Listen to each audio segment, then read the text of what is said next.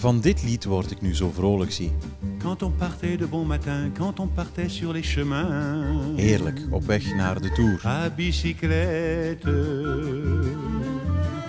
Nous étions quelques bons copains. Il y avait Fernand, il y avait Firmin, il y avait Francis et Sébastien.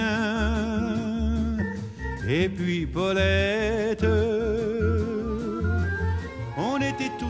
Ik ben Christophe van de Goor en mijn copain voor de komende 3 weken heten Sven, Serge en Frank. Mijn co-commentatoren Sven Nijs, Serge Pauwels en natuurlijk Frank Hoste.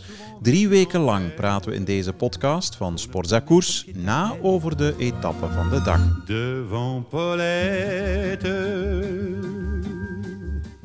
En avant met La Bicyclette van Yves Montand en natuurlijk zijn Paulette, de dochter van de postbode en het mooiste meisje van het dorp. Et depuis qu'elle avait 8 ans, elle avait fait en le suivant tous les chemins environnants. Sven Heys, het is bijna te hopen voor de renners dat de rustdag eraan komt en dat gaat ook het geval zijn over 2 dagen, want anders gaat er toch bijna iemand doodvallen zoals ze hier vlammen in deze Tour, dag na dag. Onvermoeibaar. Ja, absoluut. Het is indrukwekkend wat we de afgelopen week hebben gezien. Van kilometer 1 tot aan de finish. Heel vaak echt koers op alle fronten. Zowel vooraan voor de dagzege als voor het eindklassement. Die jongens moeten echt aan de bak. Verschillende weersomstandigheden. Vandaag heel veel regen. En dan moet eigenlijk die aankomst bergop morgen in Tignes nog komen. Hè? Wat ook een heel zware beklimming is, maar dat is... Voor morgen of voor straks nog even een vooruitblik, een korte. Waar beginnen we? Met toch maar onze landgenoot Dylan Teuns, die voor een 2e keer in zijn carrière een rit wint in de Ronde van Frankrijk. Niet veel mensen kunnen dat zeggen.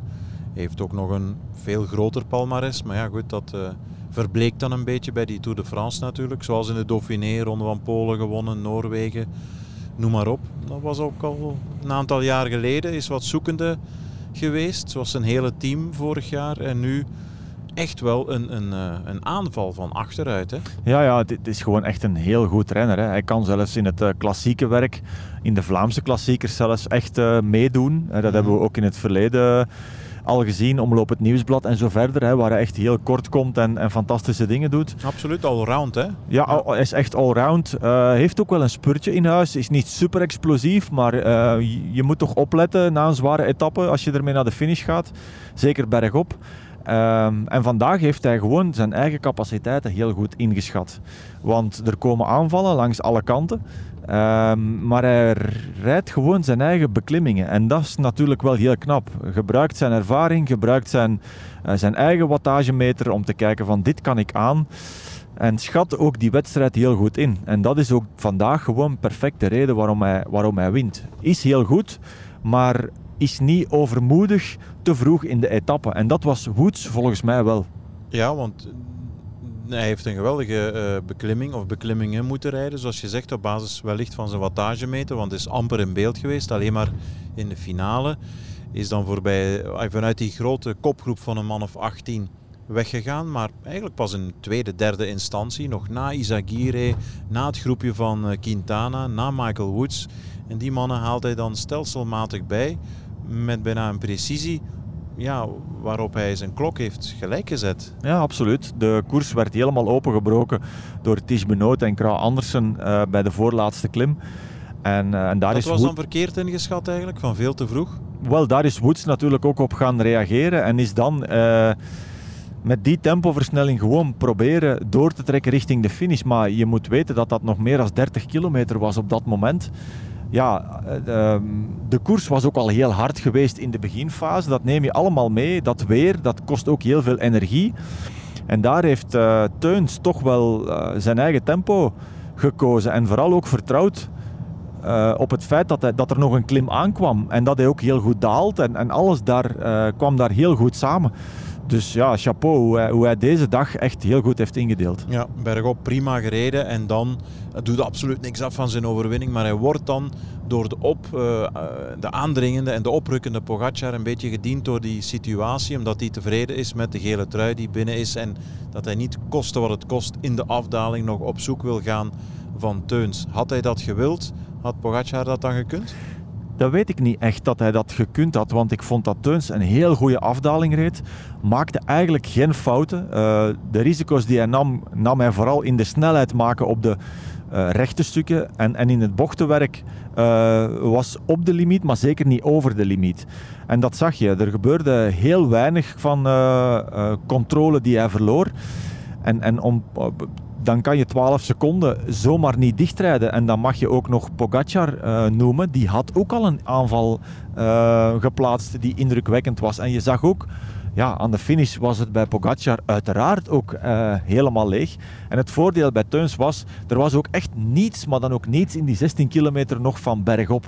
En dat is natuurlijk in het voordeel geweest ook van Teuns. Als Pogacar nog een momentje, zelfs een halve kilometer had gekregen...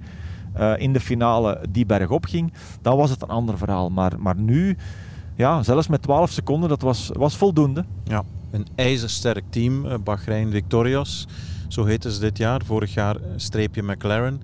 Toen raakten ze bijna, ja, kant nog wal, hè, maar een paar overwinningen. En nu van de ene top naar de andere met Mark Padun die 2 keer na elkaar wint in Dauphiné. Wout Poels die na jaren er opnieuw staat.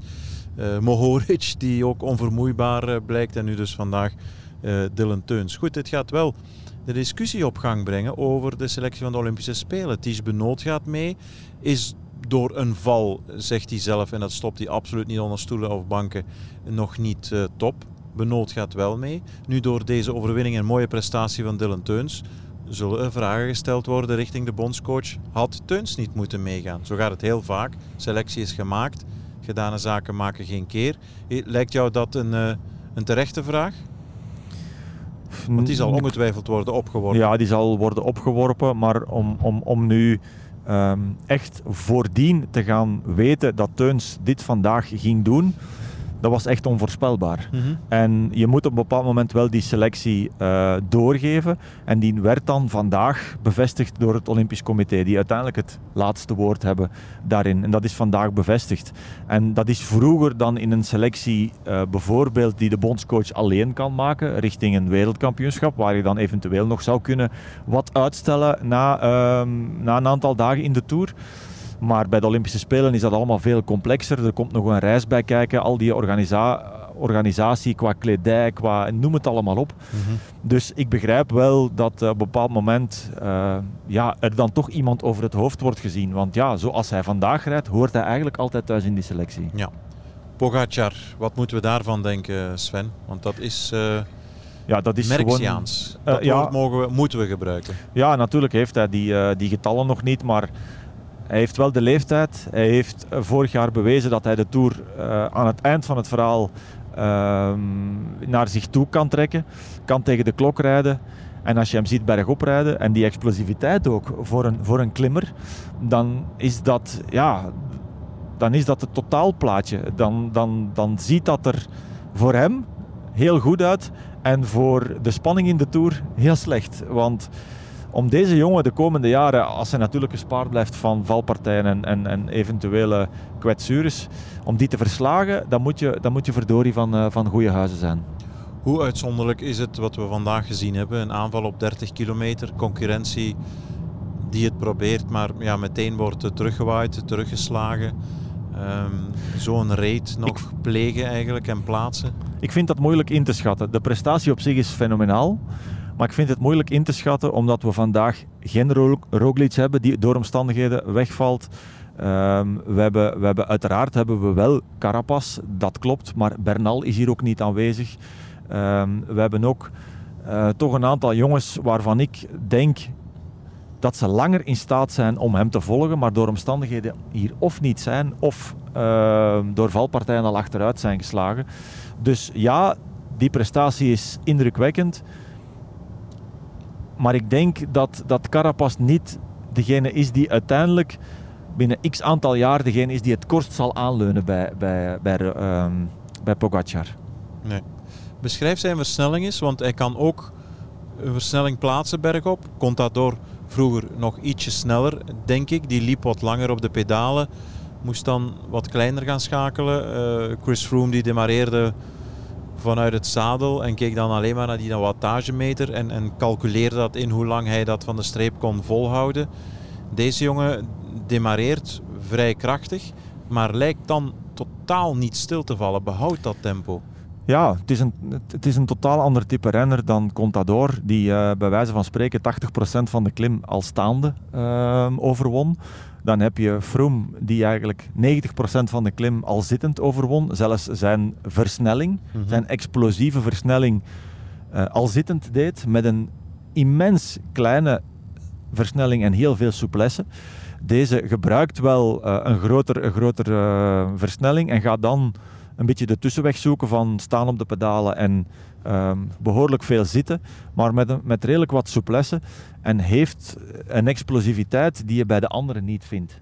Hij is extreem explosief voor een klimmer te zijn, vind ik. En dat zag je ook in finales van Luik, Bastenaken, Luik en zo verder. Dus hij kan veel meer dan alleen de Ronde van Frankrijk winnen. En dat zou al heel straf zijn als je dat alleen al op je palmares kunt zetten. Maar we gaan daar de komende jaren veel meer van zien dan dat. Want hij koerst ook gewoon graag buiten de Ronde van Frankrijk. En is iemand die met plezier ook een atypische voorbereiding doet. Zoals hij ook dit jaar bewijst. Geen Ronde van Zwitserland, geen Dauphiné. Zijn eigen weg volgen.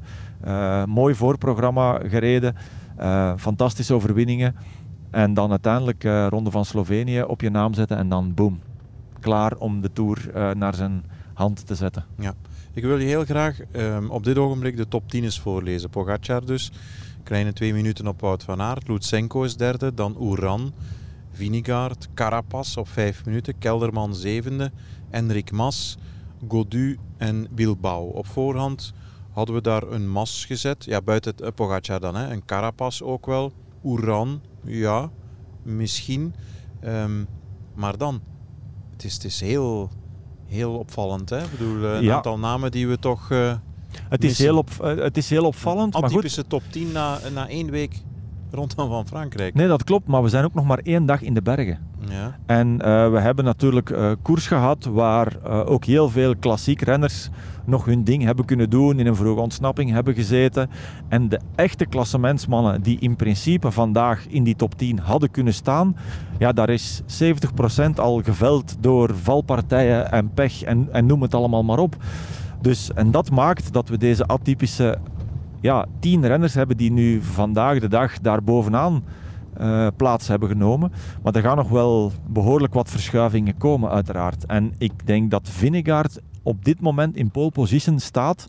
Jong, eerste keer de Tour, maar klaar om het podium te bestormen de komende dagen richting Parijs.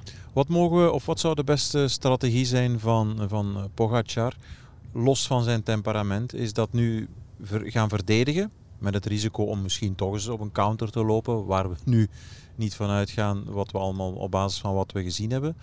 Of verwacht jij toch nog aanvallen bergop? Wat denk je? Ja, zo'n wedstrijd als morgen in Tignes, waar de aankomst boven ligt, en als de mogelijkheid zich aandient om een rit te winnen, zal hij dat zeker niet laten liggen. Maar om nu nog extra voorsprong te gaan nemen, dat zie ik niet direct noodzakelijk. Ik denk dat hij ook wel al heel veel energie heeft verspeeld, ook al schatten we dat misschien nu totaal zo niet in. Maar ook hij zal ergens rust moeten nemen. Ook hij zal ergens de bescherming van de ploeg toch wel gaan opzoeken. Met vooral ook in het achterhoofd, oké, we kunnen ons vandaag wel goed voelen, maar Parijs is nog ver. Ja. En je moet nog door die Pyreneeën. En er kan nog van alles gebeuren. Dus laat ons toch maar wat reserve inbouwen. Ik denk dat ze daar de juiste mensen op de juiste plaats hebben om dat echt verstandig te gaan indelen. Wout van Aert kan daar nog lang staan, denk ik, op die tweede plaats, hè. Als je ziet, hij heeft... dikke 2 minuten voorsprong op Lutsenko als derde, dus ja. Ik denk niet dat hij daar nog lang zal staan. Ik denk dat hij morgen toch wel de bus zal gaan opzoeken. Ja. Dat hij vandaag gestreden heeft om proberen geel te pakken. Omdat het eigenlijk de laatste kans was. En, dat denk ik wel. Daar heeft hij echt vandaag echt wel voor geknokt en gevochten. En mijn petje af voor de manier hoe hij dat heeft aangepakt. Echt grote klasse, tot op de finish, bij wijze van spreken. Maar je kan dat niet blijven bovenhalen. Zeker niet met wat nog moet komen. En zeker niet met de Olympische Spelen in het achterhoofd, Parijs-Roubaix en zo verder. Je zal op een gegeven moment ook wel ergens moeten de gas gaan dichtdraaien. En hij heeft het geprobeerd. Het is niet gelukt, maar het was echt een verdienstelijke poging. Krijgen we nu een dubbele koers, namelijk voor de resterende twee podiumplaatsen tussen de Carapassen en Massen van deze wereld.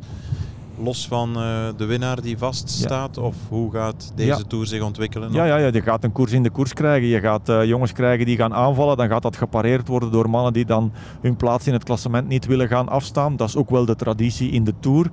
Maar dat spel gaat inderdaad nu gaan beginnen. En dat wordt wel boeiend om te kijken. Maar natuurlijk, het is niet meer voor de eerste plaats. En we zijn natuurlijk verwend geweest vorig jaar. Tot in de voorlaatste dag. Nee, dat is waar, ja. Dus eigenlijk samengevat, jij hebt de enige echte boeiende, leuke, beslissende koersweek meegemaakt voor de komende co-commentatoren, Serge Pauwels en Frank Hoste.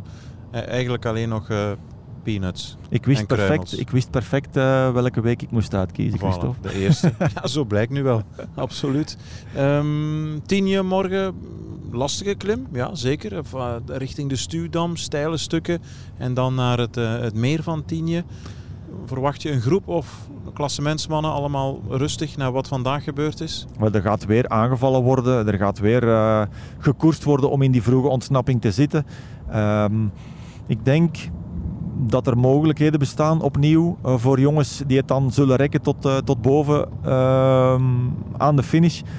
Maar natuurlijk, het is weer een ander verhaal. Dit is een klim naar 2000 meter. Dat is ook niet voor iedereen weggelegd.